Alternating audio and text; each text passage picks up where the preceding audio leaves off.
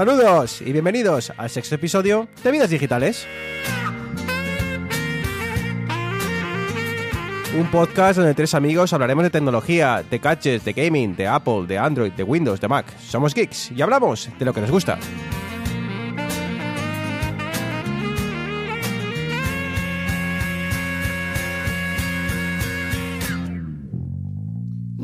Muy buenas, Eneas. Hola, buenas tardes Bruno, buenas tardes Arturo. Aquí estamos, otra semana más, otra quincena más para adentrarnos en el maravilloso y fantástico mundo geek. Así me gusta, así me gusta. Y de Barcelona a la capital del reino. Muy buenas, Arturo. Buenos días, tardes, noches, como siempre. Hola, Bruno Laneas. Nada, un día más para charlar un ratillo. Estoy tan cansado que no tengo ni chascarrillo, porque la verdad que la semana me ha dejado reventado. Pero bueno, espero que en este episodio ir de menos a más y darlo todo. Ya, este, hoy estamos grabando en viernes. eh, para mí una hora muy buena, las, las 5 y cuarto de la tarde. Pero para estos chicos es un poquitín más tarde. Son las, son las 11 y cuarto de, de la noche. Así que gracias chicos por hacer el esfuerzo. Espero que, que no os quedéis dormidos. Y, y nada, pues eh, arrancamos. Por cierto, Eneas, eh, no sé si te animaste a probar alguno de los gestores de contraseñas que, que comentamos el otro día. Sí, sí, al final eh, eh, me animé y me bajé las PAS. Y la verdad es que estoy muy contento, muy contento. El- hay, hay todavía ciertas cosas que he decidido mantener aparte, sea, sea el correo, que es como el punto crítico de toda, de toda esta cadena, pero sí que he empezado a utilizarlo tanto para registrarme en, en servicios nuevos como para actualizar contraseñas no seguras de, de otros, de otros servicios. Y genial, lo tengo en el móvil, lo tengo en el ordenador del curro, lo tengo en el ordenador de casa. Y la verdad es que so far, so good, muy contento con, con la experiencia. Y bueno, y tras presentar a las dos que más saben, ¿quién nos habla? Bruno Novo. Saludos desde Toronto.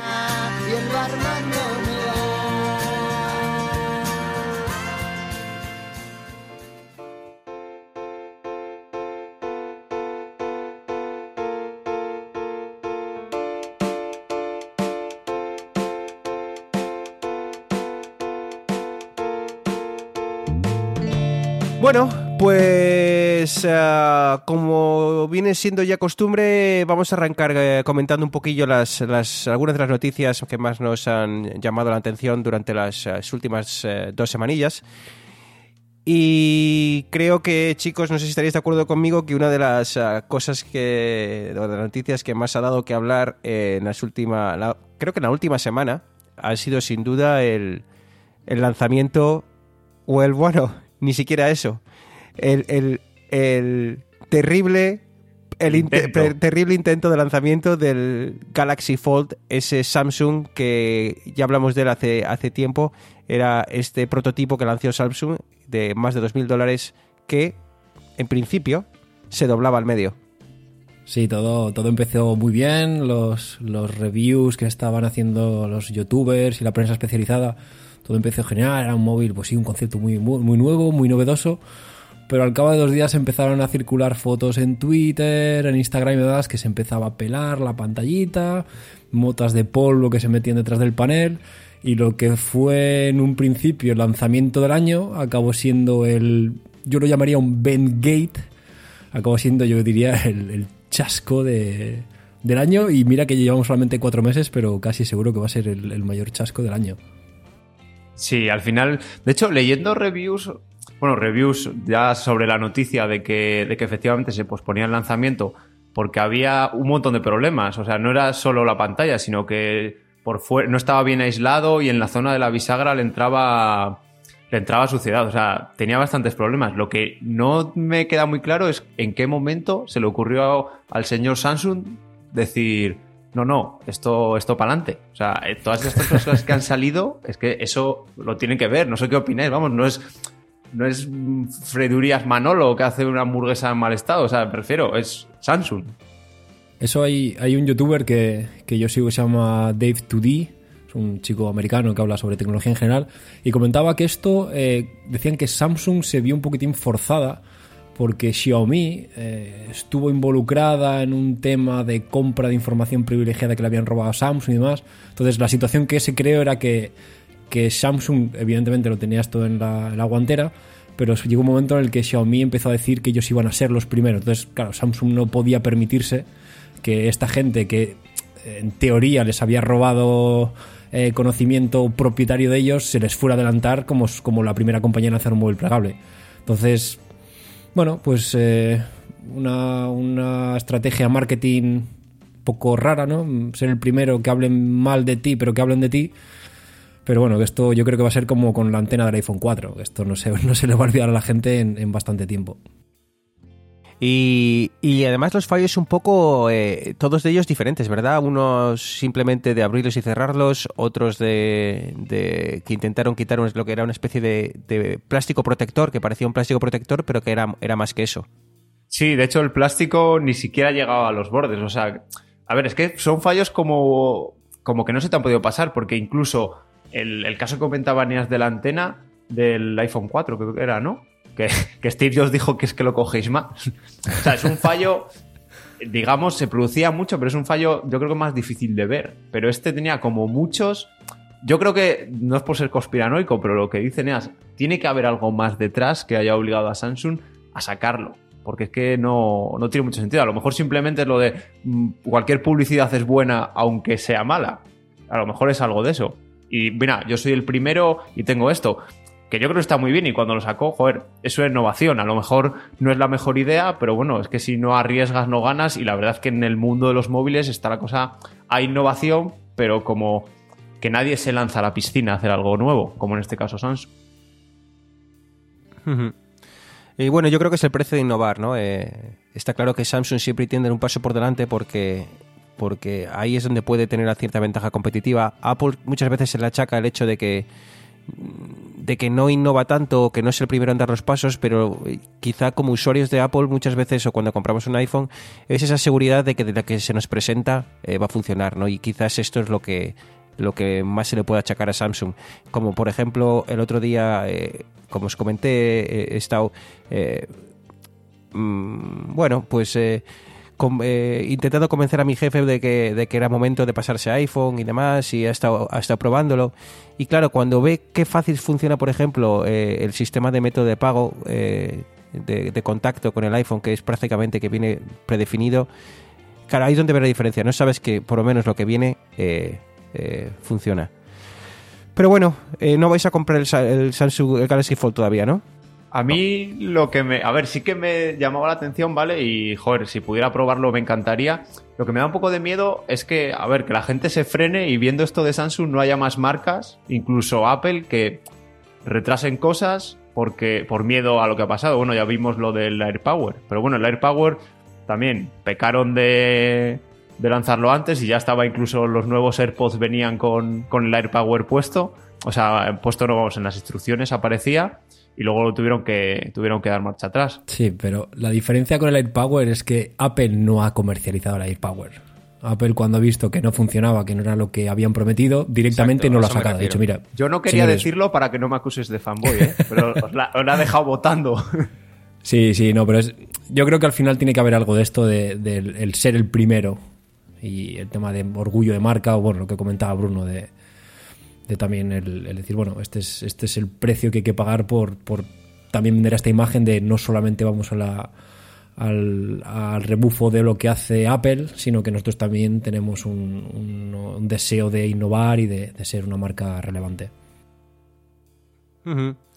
Eh, veremos a ver, veremos a ver lo que hace Huawei. Creo que era Huawei eh, la que había sacado otro concepto un poco diferente de, de móvil plegable eh, que, nos gustaba más, creo que en eso estamos todos de acuerdo, que nos gustaba un poco más que este, veremos, igual ahora retrasan un poco el lanzamiento y, y lo prueban un poco más, pero bueno, ya veremos.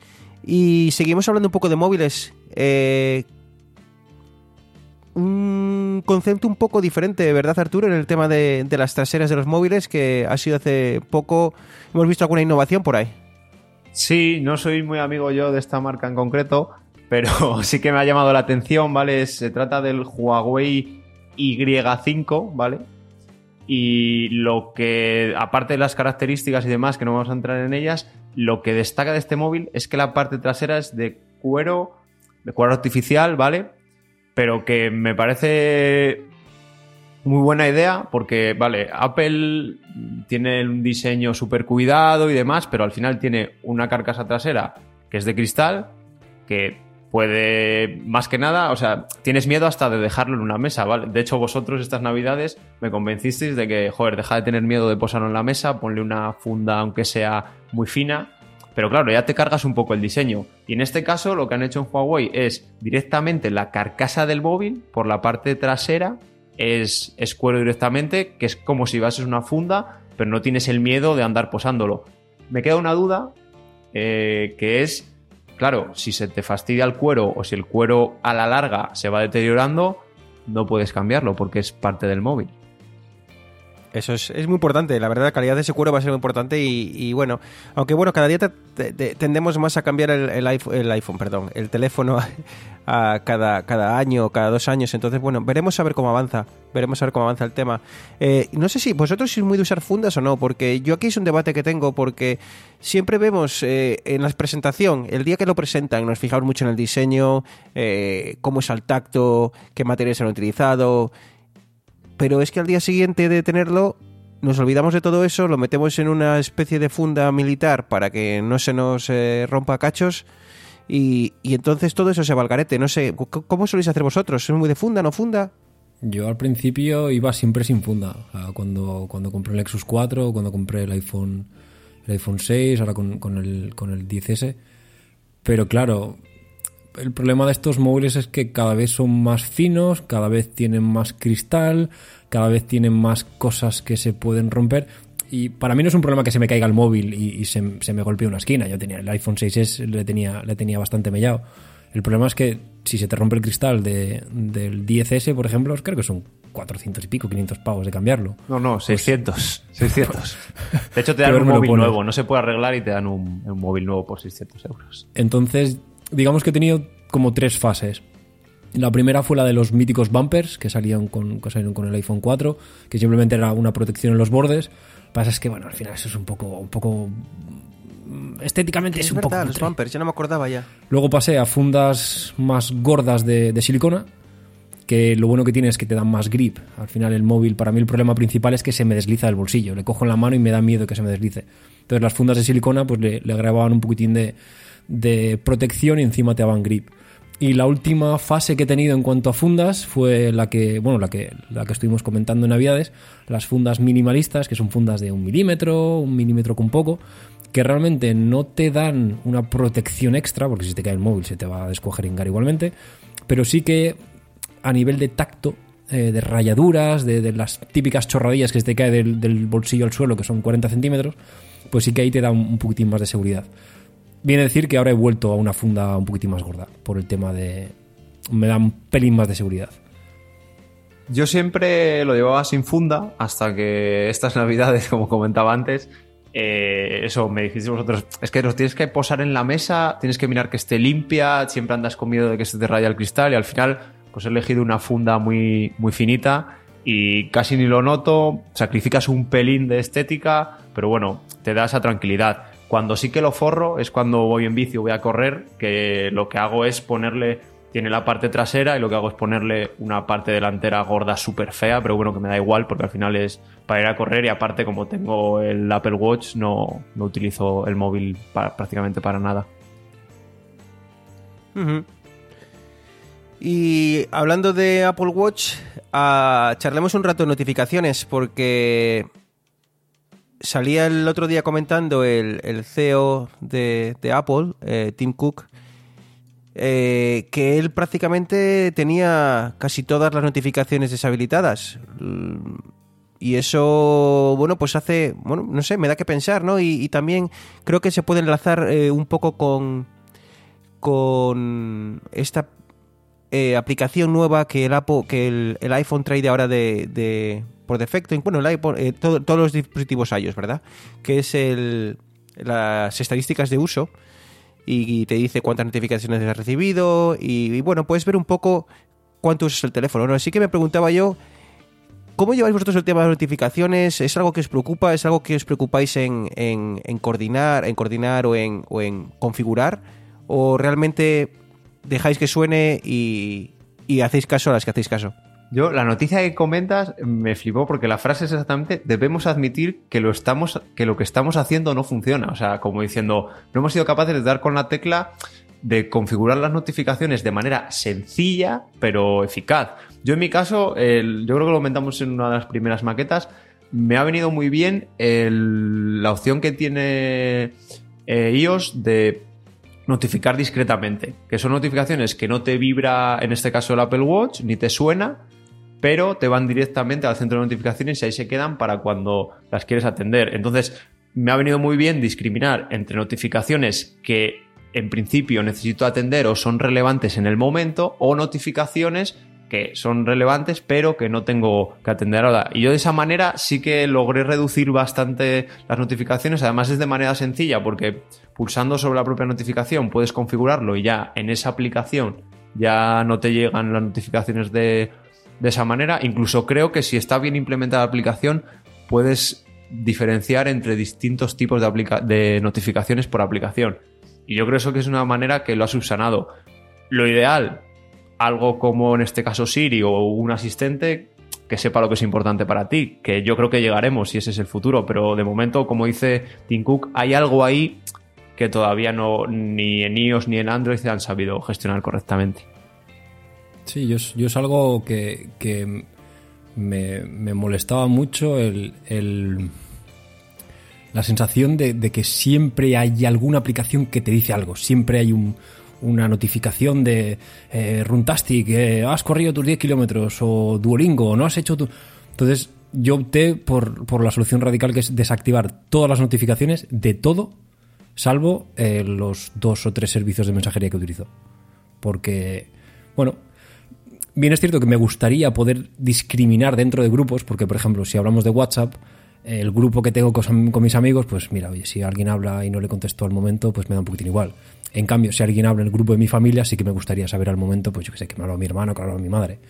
Creo que Telegram Enea sí que tiene, sí que tiene esa opción de cambiar por grupos. Porque yo, por ejemplo, en WhatsApp tengo los mensajes directos de uno a uno, sí que tienen notificación, y los de grupo se van al centro de notificaciones y no me, y no me da la tabarra. Pero creo que en WhatsApp lo tienes que hacer para todos los grupos, pero que en Telegram puedes discriminar por grupo. Oye, pues, pues me lo apunto para, para probarlo porque sí que me parece interesante. Podríamos hacer una cruzada para que todo el mundo fuera a Telegram. ¿Qué, qué es, ahora, ahora que comentas, ¿qué os parece si hablamos en próximos episodios de mensajería? Probemos eh, diferentes eh, servicios eh, y vamos a este tipo de cosas. Obviamente todos sirven para comunicarse, así que no hace falta ir a, ahí, pero podemos ir un poco más al detalle y ver qué, qué, ofrecen unos y qué ofrecen otros. No sé si os parece bien. Sí, sí, me parece, sí, me sí, parece genial. Una buena idea. Pues chicos, eh, ¿alguna noticia más que se nos quede en el tintero antes de saltar al, al tema principal? ¿O algo que hayáis visto? De, de, Gab de Gabriel el Inocente no, no, he vuelto a ver nada. Así que sigo pendiente, ¿vale? Así que no sé, ¿alguna cosilla más o saltamos ya a la parte principal? Yo creo que, bueno, lo que comentábamos, que os lo he dicho cientos y cientos de veces, el tema de, de que el, el altavoz de Amazon, el Amazon Echo, que incluso los... O sea, que tiene bastantes fallos de privacidad que incluso los empleados de Amazon pueden ver las coordenadas de, geográficas de donde se generan los sonidos, o sea, de donde generan las grabaciones de tu voz. Y han, reconocido que tiene un equipo de personas que siempre simplemente se dedica a escuchar los mensajes que dejan las, eh, los usuarios. Me imagino que bueno sea para, mejorar el servicio, obviamente, pero bueno, oye, eh, que es un poco raro, ¿no? Que, sepas que potencialmente te van a escuchar eh, una persona sentada en su, en su despacho va a dedicar sus ocho horas al día a escuchar tus preguntas para mejorar así el, el servicio que te dan. Pero bueno. Solo era para decir eh, que cuidado con quién metes en casa. Exacto.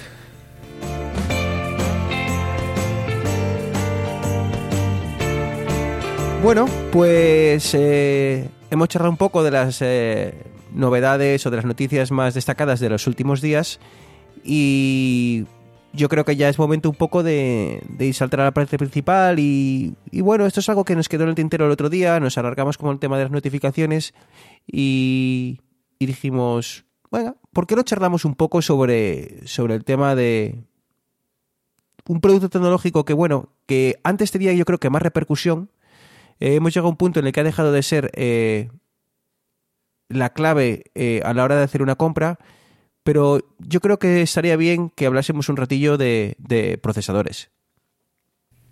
Sí, hace, hace unos programas, no sé si nos recuerdan nuestros oyentes, nos embarcamos en, el, en, la complicada tarea de intentar explicar el panorama de la televisión, de, de las tecnologías, resoluciones y demás para que ellos tuviesen. Que a mí me ha servido, a mí me ha servido para mucho, ¿eh? Yo sigo. doy fe. Eh, reescucho, reescucho el podcast solo para, para saber cómo elegir la, la, televisión que estoy buscando. No, más gracioso porque si seguimos la evolución de los mensajes que me vas mandando, empezabas por una gama media baja, luego te ibas a gama media, luego ibas subiendo media alta y al final era como ya, Eneas, me voy a comprar una LED porque ya la he visto y ya no puedo volver atrás. Entonces yo internamente estaba orgulloso de, mientras más tardes en comprar algo, más pasta te vas a gastar. Eso siempre pasa. O sea... Correcto. Entonces, ya que eh, englobamos este, este bien de consumo, esta caja tonta que, que, todo el mundo, todo el mundo tiene y todo el mundo le gusta poder, poder utilizarla, pues yo creo que ahora es el momento de, subir otro escalón, intentar eh, meternos de lleno en la que seguramente sea la herramienta eh, por llamarla de alguna manera, el, el, digamos, el electrodomístico, el útil que más, que más utilizamos, por lo menos nosotros seguramente, y nuestros siguientes diría que casi todos, que no es ni más ni menos que el ordenador. El ordenador es este, este dispositivo que, ha revolucionado en los últimos 20 años la, informática de consumo y el, decir, el mundo en general. Entonces, el ordenador como entidad, eh, todos lo conocemos, es un portátil, es un sobremesa, pero si queremos que, que vosotros los oyentes tengáis una, una, idea más formada de qué hay que mirar a la hora de, elegir un ordenador, pues tendríamos que meternos un poquitín más en, en, harina, hablando sobre la CPU, como bien ha mencionado Bruno, pero luego también habría otros elementos como GPU, placa base, la RAM, almacenamiento, refrigeración, etcétera. Entonces, este es, este es un tema muy complejo que realmente si la gente se queja de que estamos una hora hablando de, de teles, pues si nos podemos hablar de ordenadores, pues igual nos dan 2021. Entonces, mejor cogerlo con calma. Y, y este es un eh, tema eh, interesante porque antes, eh, sobre todo antes, yo creo que sobre todo antes, a ver si luego lo echaremos un rato, pero siempre había esta, esta duda, ¿no? De portátil o sobremesa, ¿no? Y siempre había este concepto de, bueno, si quieres algo ligero y no quieres eh, tareas que requieran mucha potencia, vete en portátil, si no vete en sobremesa, pero seguro que luego nos vas a comentar un poco más sobre el tema, porque yo al menos tengo la sensación de que eso, de eso, que eso está cambiando. Y, y no sé, Eneas, eh, por supuesto los portátiles no, y cada, aunque cada vez se compran más, y, como digo, que entiendo que ahí prácticamente la gente se compre lo que le den, pero en, en temas de sobremesa, ¿se siguen, sigue la gente montándose los, los ordenadores eh, a su gusto? o ¿cómo, ¿Cómo está el tema a día de hoy? Hay mercado, o sea, realmente yo vivo, vivo cerca de una calle muy famosa en Barcelona, que es la calle Sepúlveda, que está llena de tiendas de informática que venden informática, o sea, que, componentes informáticos al por menor. Venden placas bases, venden ordenadores, CPUs, venden teclados, venden pantallas, etcétera. Y realmente hay hay negocio. Es un, no diría que es un nicho, porque hay la barrera de, del desconocimiento, que la gente que no tiene conocimientos de informática dice, ostras, montarme un ordenador yo desde cero, a ver si, a ver si lo va a conectar al revés y va a explotar. Realmente no es así, es, es más, más lo que la gente se piensa, la dificultad que se piensa que hay con lo que luego realmente es. Un, procesador se conecta de una sola manera. Una tarjeta gráfica solamente se puede enchufar de una manera. Entonces, hay menos posibilidades de fallo de lo que la gente cree.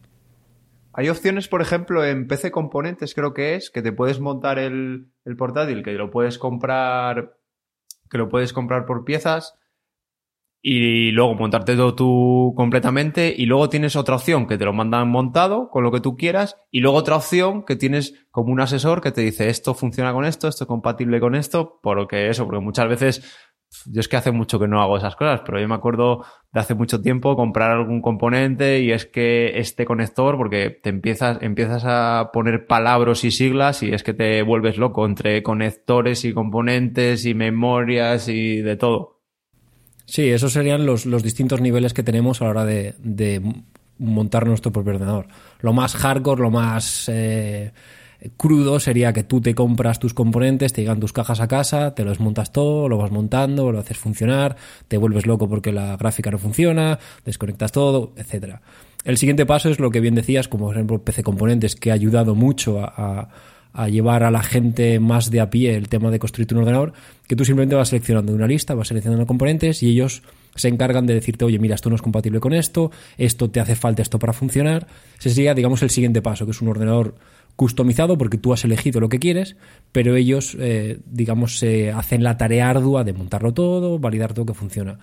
El siguiente paso sería pasar a, los ordenadores, no voy a decir genéricos, pero sí más producidos en masa como puede ser un HP, un Dell, eh, mismo PC Componentes tiene, tiene ordenadores hechos más o menos clónicos, que simplemente son configuraciones pseudo estándar con, ciertas variaciones de pues le podemos coger un, mejor procesador, mejor RAM, igual una tarjeta gráfica un poquitín mejor, pero siempre dentro de unos límites. Que es, por ejemplo, como pasa con Apple. Tienes tu portátil Apple y puedes subir la RAM, cambiar un poquitín mejor procesador, etcétera. Entonces, en, tu opinión, eh, si a día de hoy yo tuviese que elegir entre un portátil o un sobremesa, ¿cómo, cómo debería de, en qué tendría que empezar a fijarme? Hay, tres cosas principales, tres, tres aspectos. El primero y el más obvio es la portabilidad.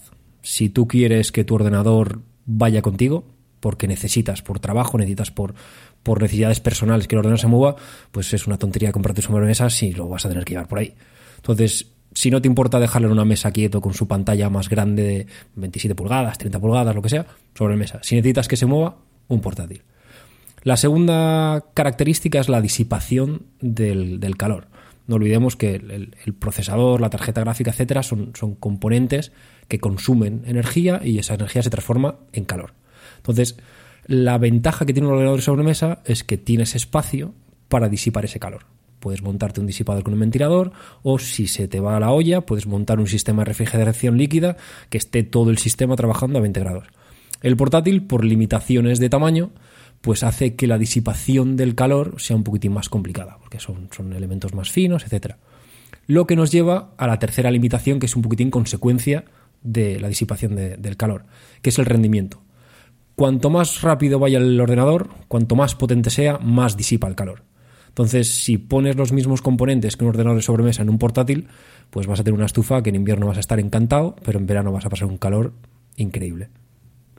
Y en, este tema de la, informática, yo creo que la tecnología en, en, general, e, es curioso que, al contrario que muchos otros sectores donde a, mayor tamaño, más caro, aquí cuanto más pequeño eh, y menos espacio, eh, más caro es el producto, ¿no? Y creo que es por donde vas. Eh, no es lo mismo comprar un procesador y montarte un ordenador con espacio de sobra en una caja que intentar meter todo eso en un portátil, conseguir que no se caliente y, y todo esto a un precio, a un precio asequible. Sí, al final la gente, yo, yo por ejemplo en este caso, hace poco me compré un MacBook Pro y le metí el procesador más gordo, ¿vale? Venía con un i5 y le metí un i7 y claro, he notado dos cosas. Mm, la batería, aunque en los portátiles de Apple dura mucho, sí que con el i7 se nota que, dura algo menos. Y lo que sobre todo he notado, que es un procesador que necesita mayor refrigeración, con lo cual hay muchas veces que yo creo que si tuviera un i5 no necesitaría... Eh, del calor no me quejo, ¿vale? Porque al final se acaban calentando todos. Pero el problema es que se encienden los ventiladores como muy rápido. En cuanto, bueno, si abro Chrome ya ni te cuento. Pero me refiero que yo creo que en los portátiles hay que tener en cuenta que si metes componentes que el fabricante te da mayores, o sea, te da la opción de ponerlos, pero se salen un poco del estándar, puedes tener algún problemilla como eso, sino tener, no disfrutar de un portátil que la gracia que tiene es su batería y que te lo puedes llevar a cualquier sitio y que en principio es que al final te puede llevar una tostadora, me refiero, si te pones a ponerle componentes sin medida. Sí, esto es algo que, que luego explicaré, que realmente de forma generalizada los portátiles llevan componentes específicamente diseñados para portátiles, que tienen menos consumo, tienen menos rendimiento, un poquitín menos que sus, equivalentes en sobremesa, pero tienen menor consumo y menor disipación de calor. Bien es cierto que podemos encontrar portátiles con componentes de sobremesa, con un procesador igual que un sobremesa y una tarjeta gráfica. ¿Qué es lo que pasa? Que son unas bestias pardas que pesan 3 kilos y medio, que llevan dos fuentes de alimentación de 600 vatios cada una, dos bricks de estos de cargadores, y que de portátil tienen el nombre, porque son unos cacharros que una vez que les pones en la mesa, ni un terremoto los va a mover. Entonces, si lo quieres pagar, lo vas a tener, pero ya rompe un poquitín con el concepto de, portátil como, como dispositivo que se puede llevar de un lado para otro. Una curiosidad ya que estamos, aprovecho. Eh, Eneas, no sé si tú sabes, eh, ¿hay alguna empresa o alguna marca que ofrece hazte un portátil a tu medida o simplemente es lo que hay ahora que tienes como el genérico y luego diferentes configuraciones pero que tampoco te permiten salirte mucho de, las gamas? Que yo sepa, eh, Dell sacó un nuevo modelo ahora en el CES que era un portátil que la CPU no estaba soldada a la placa base, con lo que la podías cambiar, y la tarjeta gráfica, aunque era un PCB propietario de Dell, en teoría ellos decían que iban a seguir sacando tarjetas gráficas nuevas para que fueses capaz tú de quitarlas y ponerlas. A nivel de mercado de alguien que te dé una plataforma genérica, mm, creo que no. O sea, no... Ha habido algún experimento por ahí, pero eran, eran aparatos demasiado toscos, ¿verdad? Muy poco utilizados. Y, es porque al final yo creo que aquí, cuando, cuando diseñan un portátil, y sobre todo cuando hablamos de un portátil de cierto nivel o de cierta... Eh, no, no, vamos a dejar los, los, los eh, MacBook a, un lado porque eso, es porque eso es un ejemplo de optimizar hasta el más mínimo milímetro. Pero bueno, cuando compras un, un, un, portátil de 500 euros o así, eh, cuando, abres, cuando los abres por dentro, Eneas, se nota que hay sobreespacio y que es una caja genérica a la que le van añadiendo cosas para diferentes modelos que, que ellos venden. Sí, salvo fabricantes como por ejemplo Dell o HP que ellos diseñan sus propios chasis, la carcasa, sus propios PCBs.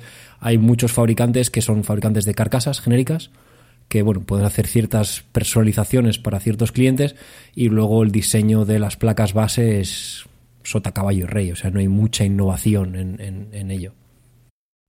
Yo creo que el problema vendrá, no sé si coincidís conmigo, a lo mejor pasa un poco como, bueno, el, joder, es el Mac Pro, la cajita esta que parece una papelera que hizo Apple, que el problema que tuvo es que se supone que se podían hacer componentes y se podían cambiar cosas, pero no hubo nadie que hiciera componentes. Entonces, o haces algo que sea para las masas, coge uno, saca un portátil que puedes configurar tu medida y cambiar piezas y actualizar, y lo compra muchísima gente o es imposible, porque yo creo que, claro, no, no compensa hacer algo que, que, sea muy específico, sino que la gracia de los procesadores y las placas y demás que puedes cambiar en un sobremesa, es que hacen una y vale para todos los sobremesas. Claro. Exactamente, no hay, no hay un estándar definido a la hora de, hacer componentes para portátil.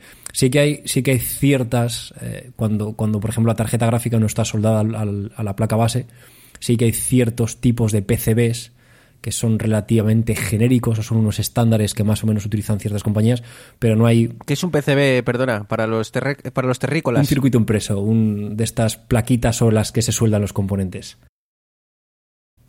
Entonces, hay, hay, ciertos estándares que utilizan algunos fabricantes, pero no hay como un, como un PCI Express, que es el estándar de las tarjetas gráficas o los socket, los, los tipos de, de procesadores donde se enchufan los procesadores, vamos.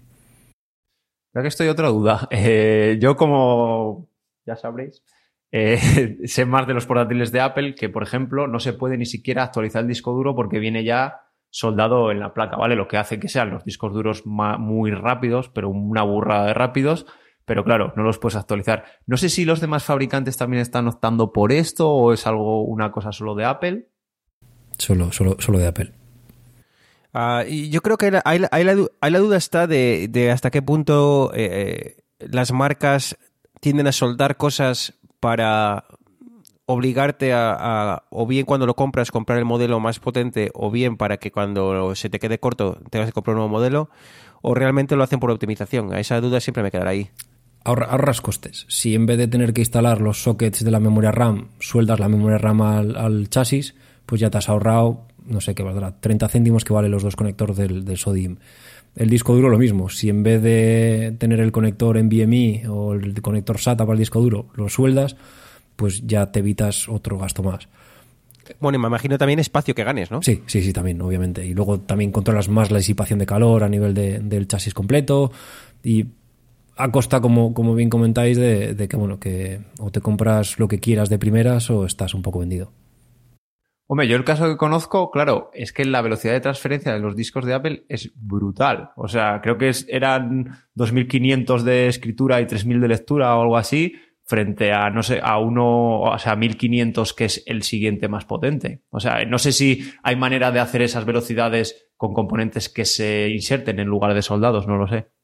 O sea que básicamente no es que Apple o que la marca X los suelde para jorobar, ¿no? O sea, ¿tú creéis que, realmente hay un, hay, una, hay un motivo por el cual, ya sea por optimización de espacio, por optimización de recursos o de, o de velocidades o demás, un motivo por el que pueda, que pueda justificar el hecho de que esté soldado? Sí, sí, sí. Ya se vio, bueno, como, como último apunte, cuando mostraron el MacBook Air, el primer MacBook Air, y abrieron el portátil para enseñar la placa base, creo que no tenía ningún componente no soldado, era todo, o sea, eran todo componentes soldados. Y se ve que era una placa base diminuta, que estaba todo perfectamente optimizado, perfectamente creado para tener la, la menor huella posible, para disipar el calor. Entonces, es el, digamos, el hilar muy fino, el, al final soldar componentes y, hacer una cosa 100% custom. Y yo me acuerdo que antiguamente, sobre todo cuando me dedicaba a, bueno, intentaba aconsejar a la hora de, la compra y venta de, ordenadores, sí había una, una, diferencia notable entre el, los procesadores, sobre todo en tema de velocidad. Eh, no sé cómo está el tema a día de hoy, no sé si siempre tendemos que ir a por más velocidad, eh, da igual, eh, da igual lo que, vamos, lo que, la tarea que vayamos a realizar. Yo sin tener ni idea de esto, Eneas, tengo la sensación de que los procesadores cada vez están, están a un nivel que han crecido mucho más rápido que las necesidades del usuario.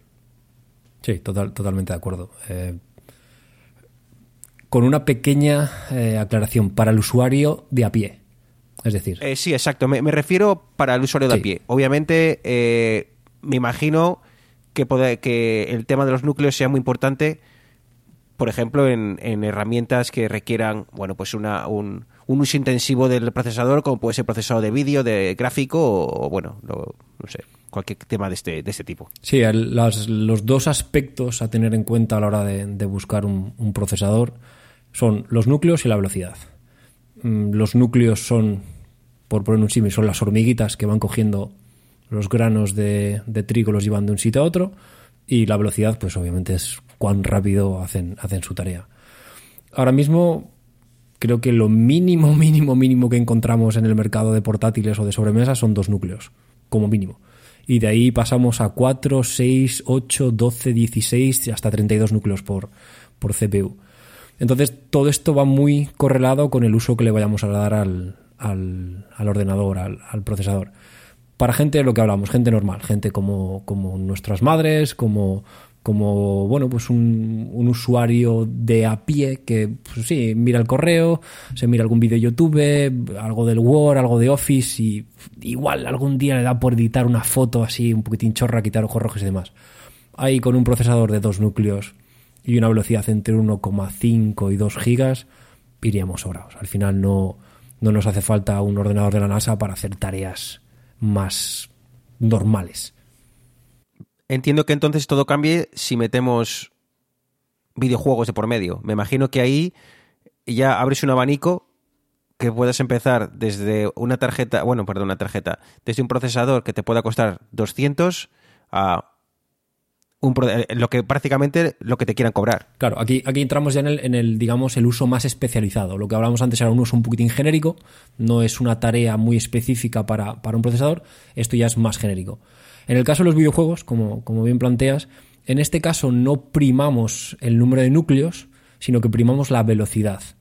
Porque hasta día de hoy los juegos no están optimizados, no, no es algo que esté muy, muy extendido el uso de varios núcleos. Entonces es preferible tener menos núcleos y más rápidos que más núcleos y más lentos. Yo espero no hacer spoiler, la verdad, de lo que nos va a contar Eneas más adelante.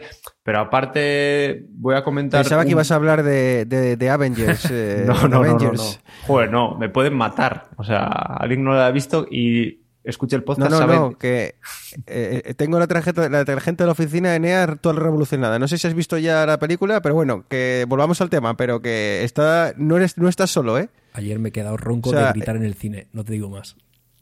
Joder. ¿Por qué? De, de lo épica, de, lo épica que es la película. O, sea, que la, has visto, ¿no? La he visto ayer en el estreno.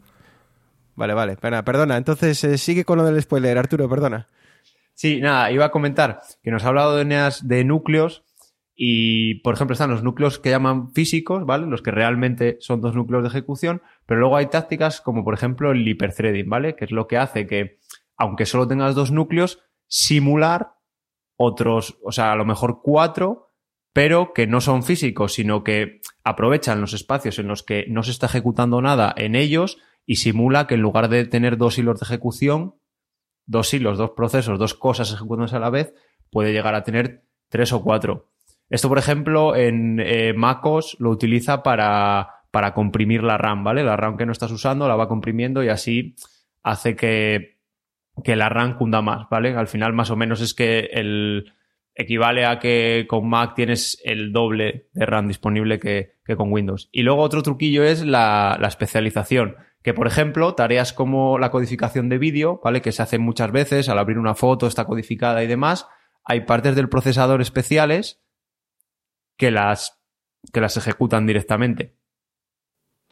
Bueno, parece que Eneas, Arturo ha querido ¿eh? saltarse todos los pasos y, está, él, estaba con su película. ¿eh? todavía, todavía, estamos, todavía estamos descifrando los, procesadores, pero bueno. Eh, me parece que es un tema bastante interesante porque es una cosa que he leído muchas veces y no he entendido, así que espero que luego el tema de este del, del multi... ¿Cómo se dice? ¿Cómo se pronuncia? Es que no lo quiero pronunciar, porque no sé qué pronunciarlo. Multithreading, eh, thread significa como hilo, o sea que será multihilo o algo así en, español, ¿no? El, término técnico es simultaneous multithreading, básicamente es multihilo simultáneo, y entiéndose como hilo un, una línea de ejecución, una, una secuencia de Avisé del spoiler, avisé del spoiler. sí, sí. Eh, entonces, eh, Eneas, no sé si sigue la cosa igual. Intel y AMD, hasta ahora eh, las dos grandes marcas eh, que podemos encontrar en el mercado. No sé por qué motivo realmente no ha salido nada a día de hoy. No sé si es que, que se necesita una tecnología muy especializada o, una, un, es un mercado muy caro. No, no, sé el motivo, pero no sé si seguimos con Intel y AMD. Sí, sí, esto no ha, no ha cambiado, no ha cambiado nada. El, el, concepto del, del, desarrollo de, de ordenadores, o sea, de, de CPUs, es, que en un principio sí que hace muchísimos años cuando todo esto empezó, sí que había otras marcas, estaba Motorola, estaba IBM, estaba... Pero esto ha alcanzado un nivel de complejidad que para lanzar una nueva CPU, para empezar, necesitas tener conocimientos previos increíblemente avanzados, a saber lo que tienes que hacer, lo que no tienes que hacer, y luego la cantidad de pasta que hace falta para, para desarrollar. Pues ya no es simplemente lo diseño, es lo diseño, lo fabrico, compruebo que está bien, que no he cagado nada en el diseño que me haga volver atrás y perder tropo 200 millones de dólares porque tenía un fallo. Pero sí, esto, como bien decías tú, esto sigue, sigue siendo un poco como el sentimiento de los equipos de fútbol. Hay gente que es muy, muy, muy, muy fan de Intel y gente que es muy, muy, muy, muy fan de AMD que son los que llaman los, fanboys de... No, no, debe de ser no debe ser fácil, ¿no? Porque entonces yo entiendo que, muchas marcas como Dell o como Apple podrían haber ellos hecho sus propios procesadores y, por ejemplo, sabemos eh, que Apple dejó de hacer sus propios procesadores para pasarse a Intel. Eh, algo tiene que haber, no sé si se llama compatibilidades o lo que estabas comentando, pero no puede ser tan fácil hacer un procesador porque si no entiendo que muchas marcas lo estarían haciendo ellos en su casa. Sí, no, Apple, no fabricaba los PowerPC, los PowerPC eran, eran eh, propiedad de IBM, que era quien, los desarrollaba. El problema es que la informática eh, llegó a un, nivel en el que la tecnología más, más expandida era la, basada en las instrucciones x86, que es lo que conocemos como los procesadores Intel de toda la vida. Entonces. Creo que tenían un, un problema de disipación o algo así, ¿no? Sí, los PowerPC eran. Además de estar basados en, la arquitectura PowerPC, que era totalmente distinta a, a Intel, la, la, x86, también eran unos ladrillacos bastante, bastante serios. Estamos hablando que los procesos de fabricación de estas generaciones de, CPUs eran bastante más grandes a nivel de, tamaño transistor que lo que, lo que hay ahora. Entonces, Intel, AMD ¿qué tenemos ahora en el mercado en cada marca y, qué significa cada, cada nombre? Bueno, eh, hasta hace tres añitos, más o menos, dos añitos, eh, Intel era, era la que dominaba el mercado de forma abrumadora. O sea, no había, no había nada, sobre todo en el, en el espectro más high-end, más, más, eh, más de rendimiento de procesadores, no había nada de AMD que se le, que se le acercase. Sí que a niveles medios, más bajos, más de gama de entrada, tenían, tenían soluciones un poquitín más atractivas, pero no ha sido hasta hace un año, un año y medio con la, con la nueva salida, la nueva plataforma de AMD, cuando más o menos se han puesto a la par. Entonces, yendo de menor a mayor rendimiento, de menor a mayor precio, en Intel tendríamos los i3, i5, i7, i9 y luego ya entrando en un segmento un poquitín más eh, profesional tendríamos los Xeon. Y en AMD, también yendo de menor rendimiento a mayor rendimiento, de menor precio a mayor precio, tendríamos los Ryzen 3, Ryzen 5, Ryzen 7 y los Threadripper, que es digamos su, su línea más eh, enterprise, más para, para empresas. Entonces, eh, segmentando un poco, eh, informática de, acceso, lo que hablamos antes, para navegar por Internet, para, para chorradillas sencillas. En el caso de Intel tendríamos los i3 y los i5 de gama baja, y en AMD tendríamos los Ryzen 3 y los Ryzen 5 de gama baja. Nos vamos ya ahora a un rendimiento medio, un putín de videojuegos, quiero editar alguna foto un poquito más profesional, algo más de vídeo. Pues en este caso en Intel tendríamos i5 gama alta y 7 y en caso de AMD Ryzen 5 y Ryzen 7. Ya, si queremos tirar la casa por la ventana, vamos a, hacer renderizado de imágenes, vamos a hacer procesado en tiempo real, eh, síntesis de proteínas.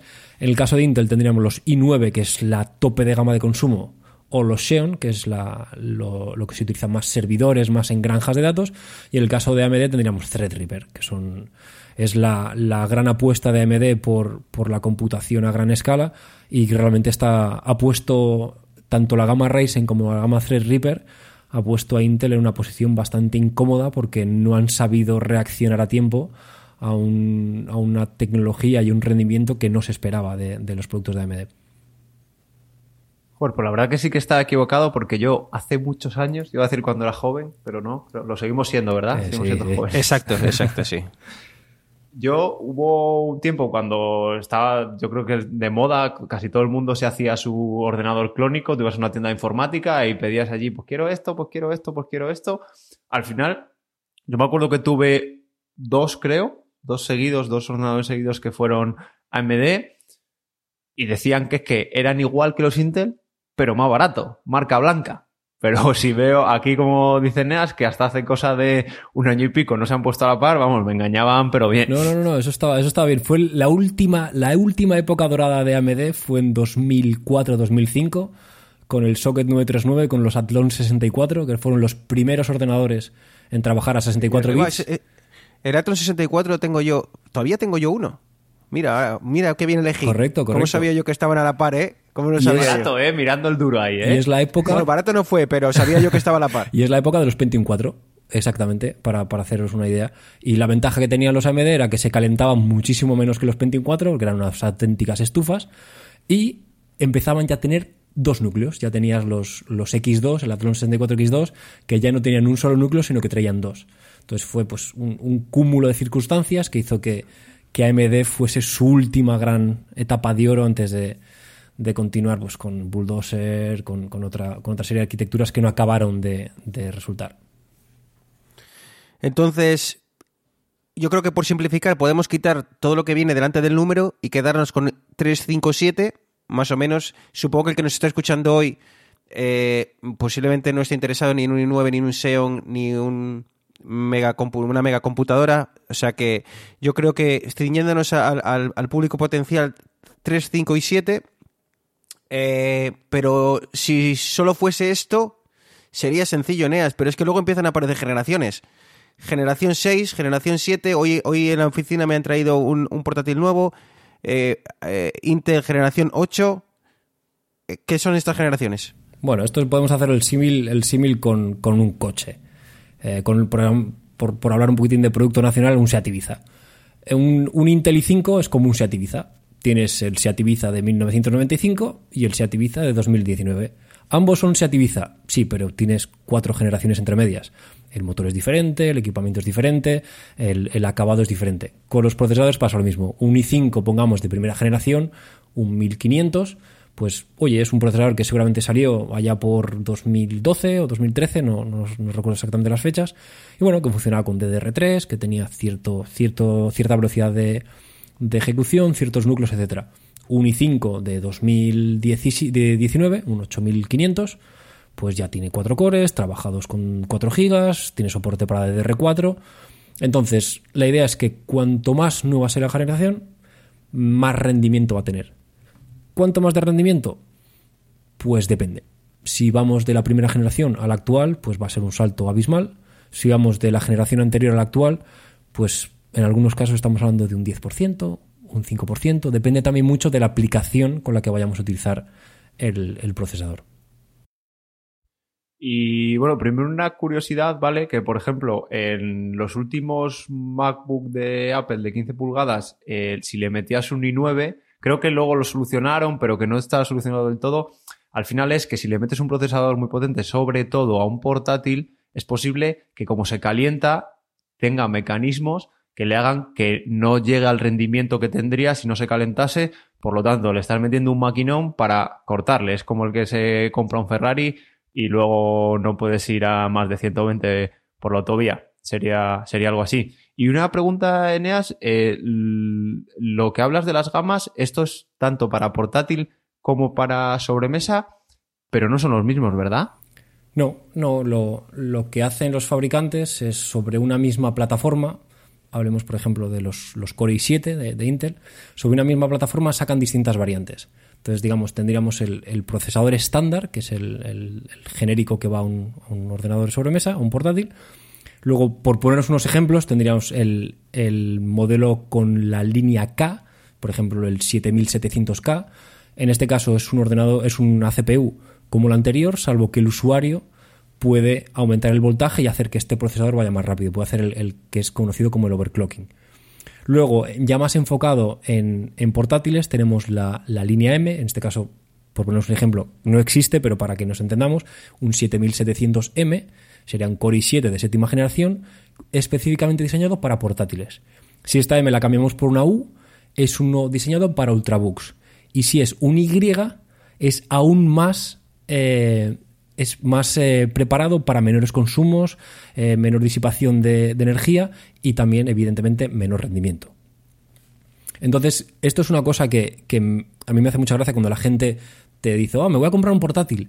Ah, pues, pues eh, es que este portátil tiene un i5 y vale 600 euros y este otro portátil tiene un i5 y vale 1000 euros. dices, claro, pero mira lo que viene después de i5. Ah, pues este es un 5500U y este es un 5500M pues mira, el U va más lento, va, a ir Va, a consumir menos, pero va a tener menos rendimiento. El M va a consumir un poco más, pero va a tener mejor rendimiento. Entonces, Eneas, ¿cómo se, cómo, cuál es la, ¿hay alguna forma de saber, alguna, no sé, cómo sabemos la gente de a pie qué diferencia hay un procesador entre otro? ¿Hay, no sé, alguna base de datos, algo que nos puedas eh, recomendar? Sí, gracias, gracias a los cielos, Internet está lleno de frikis como nosotros. Entonces hay, hay gente, hay periodistas. Oye, habla, habla por ti. ¿eh? Geeks, perdón, perdón, que friki es una palabra que está en en la película de eh, Yo tampoco. Entonces hay muchos apasionados de la informática que se dedican a, analizar eh, CPUs y podemos encontrar páginas como por ejemplo Tom's Hardware o canales de YouTube como Gamers Nexus que se encargan de cada vez que sale una nueva generación de, procesadores, pues los, los, compran o, los propios fabricantes se los envían y ellos los prueban en una, en una batería de, programas, de software, de juegos y los, y los eh, organizan en cuanto a rendimiento. Entonces es tan fácil como decir, oye, me quiero comprar un portátil y este portátil tiene este procesador y este tiene este otro pones los nombres en, Google, buscas y seguramente encontrarás alguna página en la que te diga, mira, pues para estas aplicaciones este procesador es mejor, para este tipo de aplicaciones este procesador es mejor. Y podrás comparar por precios, por núcleos, por velocidad, etcétera. ¿Qué te parece si luego nos pasas las, eh, direcciones eh, que nos recomiendas o algunos eh, bueno, webs o vídeos y demás y nos lo, lo, añadimos a las notas del programa? Perfecto. Ok. Pues volviendo un poco al tema que, que había tratado Arturo, eh, Eneas, ¿qué es esto del multithreading? ¿Qué, qué, es esta historia? Vale, lo primero que tenemos que entender esto partiendo de la base que esto es un concepto un poquitín avanzado. Esto si el día, el día mañana quedas a comer con tu cuñado y le quieres dejar rotísimo, esto es un, esto es un buen punto para, dejarle, para dejarle seco en, la silla. El, ordenador, la, la CPU, tenemos que entenderlo como, como, la cadena de montaje, por ejemplo, de los coches Ford, la, el famoso, la famosa montaje en serie que hizo, que hizo famosa al, al, al Forte. Fue el primera, la primera compañía que, que introdujo este, este modelo de fabricación. Entonces, estos son etapas. Entonces, cuando nosotros queremos hacer una operación con nuestro, con nuestro ordenador, eh, pongamos que sea hacer un clic, por ponerlo simple. Este clic eh, se traduce en una instrucción y esta instrucción se va ejecutando en distintas etapas del, procesador. Cada ciclo, cada, cada, unidad de tiempo va pasando de una etapa a otra. ¿Qué es lo que pasa? Que los ordenadores, los, las CPU son tan rápidas que entre ejecución de instrucciones hay mucho tiempo muerto. Entonces no estamos utilizando el 100% de lo que nos podría, nos podría dar nuestro sistema. ¿Qué es lo que hacen los, los microprocesadores actuales? Pues por cada núcleo físico, cada núcleo que está ahí dentro del chip, la CPU utiliza unas herramientas para hacer creer al sistema operativo que ese núcleo en realidad son dos. ¿Esto qué hace? Que el uso de los recursos que tiene la CPU se hagan de forma más eficiente. Perdemos esos tiempos muertos y hacemos que las CPU siempre esté trabajando en alguna tarea. Esto supone un beneficio, un incremento del rendimiento, que en teoría Intel dice que su tecnología da un beneficio del 60%. Pero eh, esto es también muy relativo a que las aplicaciones estén o no estén soportadas para la ejecución con, múltiples, múltiples hilos. Y esto es una característica que no está presente en todos los procesadores. Es decir, hay ciertas gamas eh, de Intel que tienen acceso al multithreading, pero hay ciertas gamas que no lo tienen. Sobre todo las, las gamas bajas es una es una línea un poquitín pelada que tiene los núcleos que tiene y ya está, y te tienes que ir a gamas más altas para tener esta, esta característica. En AMD, si no estoy equivocado, creo que todos los productos de AMD tienen el, el el, el multithreading lo tienen habilitado. Entonces puedes comprarte un ordenador con dos núcleos y que luego realmente el sistema los vea como cuatro.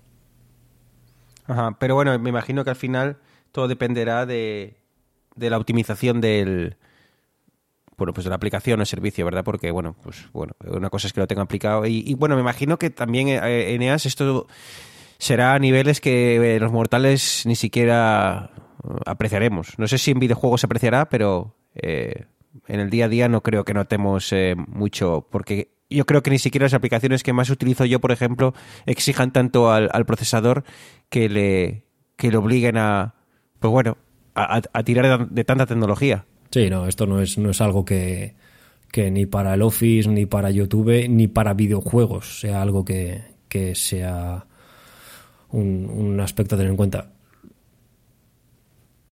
Esto, eh, desde el punto de vista de desarrollo, eh, hace falta muchas veces, no siempre, porque si utilizas librerías de otra eh, del sistema y cosas ya está optimizado para esto, pero tú en las aplicaciones tienes que tenerlo en cuenta, ¿vale? Y para realizar cosas tienes que hacerlo, eh, poner partes de código que paralicen esas cosas, porque si no lo vas ejecutando siempre en el mismo hilo y entonces no obtienes las ventajas que, que proporciona este, este mecanismo. Sí, al final la CPU es la plataforma sobre lo que se ejecuta el programa al final todo depende de cómo el programador, como me dices Arturo, cómo el programador eh, prepara ese, ese software, ese programa, para que utilice los recursos que le da el sistema de una forma más o menos eficiente o de una forma más o menos acertada con, respecto a los recursos que, tiene.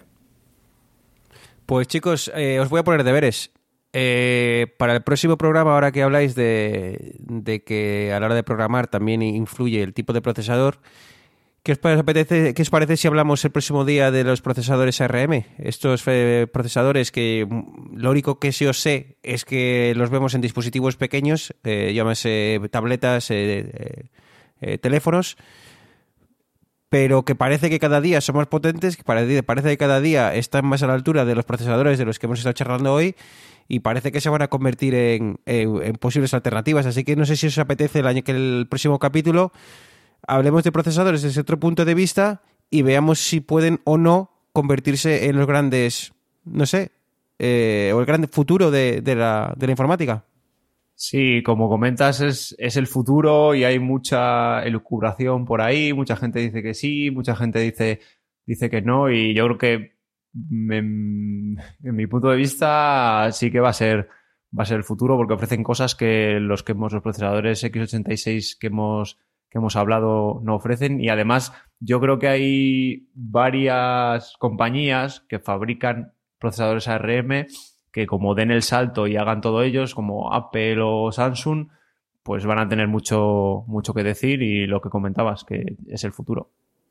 Entonces, Eneas, eh, ¿qué te parece si para el próximo capítulo hablamos eh, un poquillo del tema del RM? Eh, que Arturo nos cuente, bueno, pues cómo, cómo afecta esto desde el punto de vista del desarrollador y luego ya pues divaguemos, un poco sobre si va a ser o no el, futuro de la informática. Sí, me parece, me parece súper interesante porque, como me dices y como dice Arturo, esto va a ser el futuro de la informática. Intentaré no meterme en demasiados conceptos técnicos, a mí me encanta demasiado hablar de hardware entonces tendré que atarme un poquitín a la silla para no lanzarme demasiado. No, sí, el objetivo para nosotros va a ser que, Arturo no se venga arriba. o sea, porque cuando empecemos a hablar de RM y empecemos a, reconocer que, Apple está muy por encima del resto en cuanto a, potencia, a ver quién le calla. Así que tú y yo, objetivo para, el, séptimo programa es que mantener a Arturo eh, relajado. Intentaré ponerme en el papel de desarrollador de software y no el de fanboy. Pero bueno, tú también has desarrollado para, para también desarrollas, aunque no tanto como, para iOS, también para Android. Así que bueno, igual también nos puedes contar algo sobre, sobre Qualcomm y, demás. Así que bueno, yo creo que va a estar interesante, va a estar interesante. Así que nada, eh, lo dicho, para el próximo programa hablamos de ARM.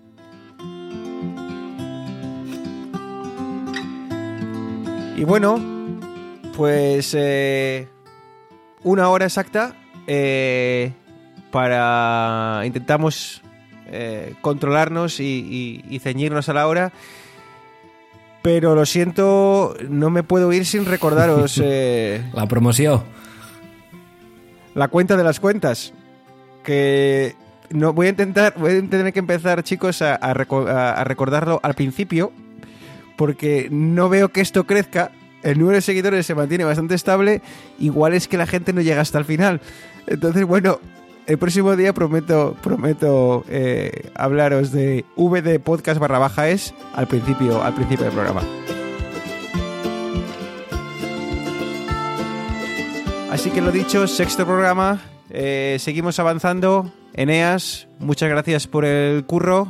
Eh, no me veo comprando un procesador o un dispositivo portátil en el futuro, pero yo sigo centrado con las, con las televisiones. Nada, como siempre un placer compartir unos, unos minutos, casi una hora hablando de... A mí al final estas son las cosas que me gustan de, la informática, cacharrear con un, con un, ordenador, pero también ver lo que tiene por dentro y, y friquear, porque sí, porque bueno, esto es friquear sobre, sobre componentes. Y nada, ya sabes que lo mismo que con las teles, yo he hecho una mano a quien pregunte a de podcast barra baja es.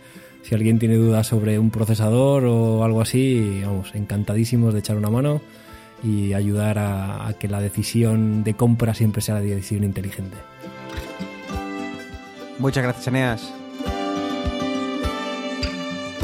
Y nada, Arturo, pues eh, prepárate que, que sales, ¿eh? El próximo episodio, ARM, eh, a ver qué, qué nos cuentas. Eh, a ver de qué, de qué va la historia y si creemos o no que, que, los tiros van a ir por ahí. Así que nada, lo dicho, muchas gracias y no sé si será dentro de dos semanas, pero bueno, en el próximo episodio nos escuchamos. Pues sí, eh, pues nada, me lo tendré que empezar ya a preparar para, por lo menos para sintetizar, porque si no me voy a poner a hablar y os voy a volver la cabeza loca. Ya espero que Bruno me levante la mano y me pare alguna vez, ¿vale? Para aterrizar los conceptos. Y espero que Neas no se tome la revancha y me haga spoiler de lo que cuente yo. y nada, pues chicos, un placer como siempre y seguir la puñetera cuenta de Twitter, hombre, que hay que, que hay que crecer, que ahí siempre estaremos ayudándoos, preguntad lo que queráis, que mientras sepamos, no prometemos no jugarnos triples, si no sabemos lo diremos, pero... Pero sabemos mucho, hombre, o sea que yo creo que, que los tiramos a triple es porque estamos seguros de, que la vamos a meter.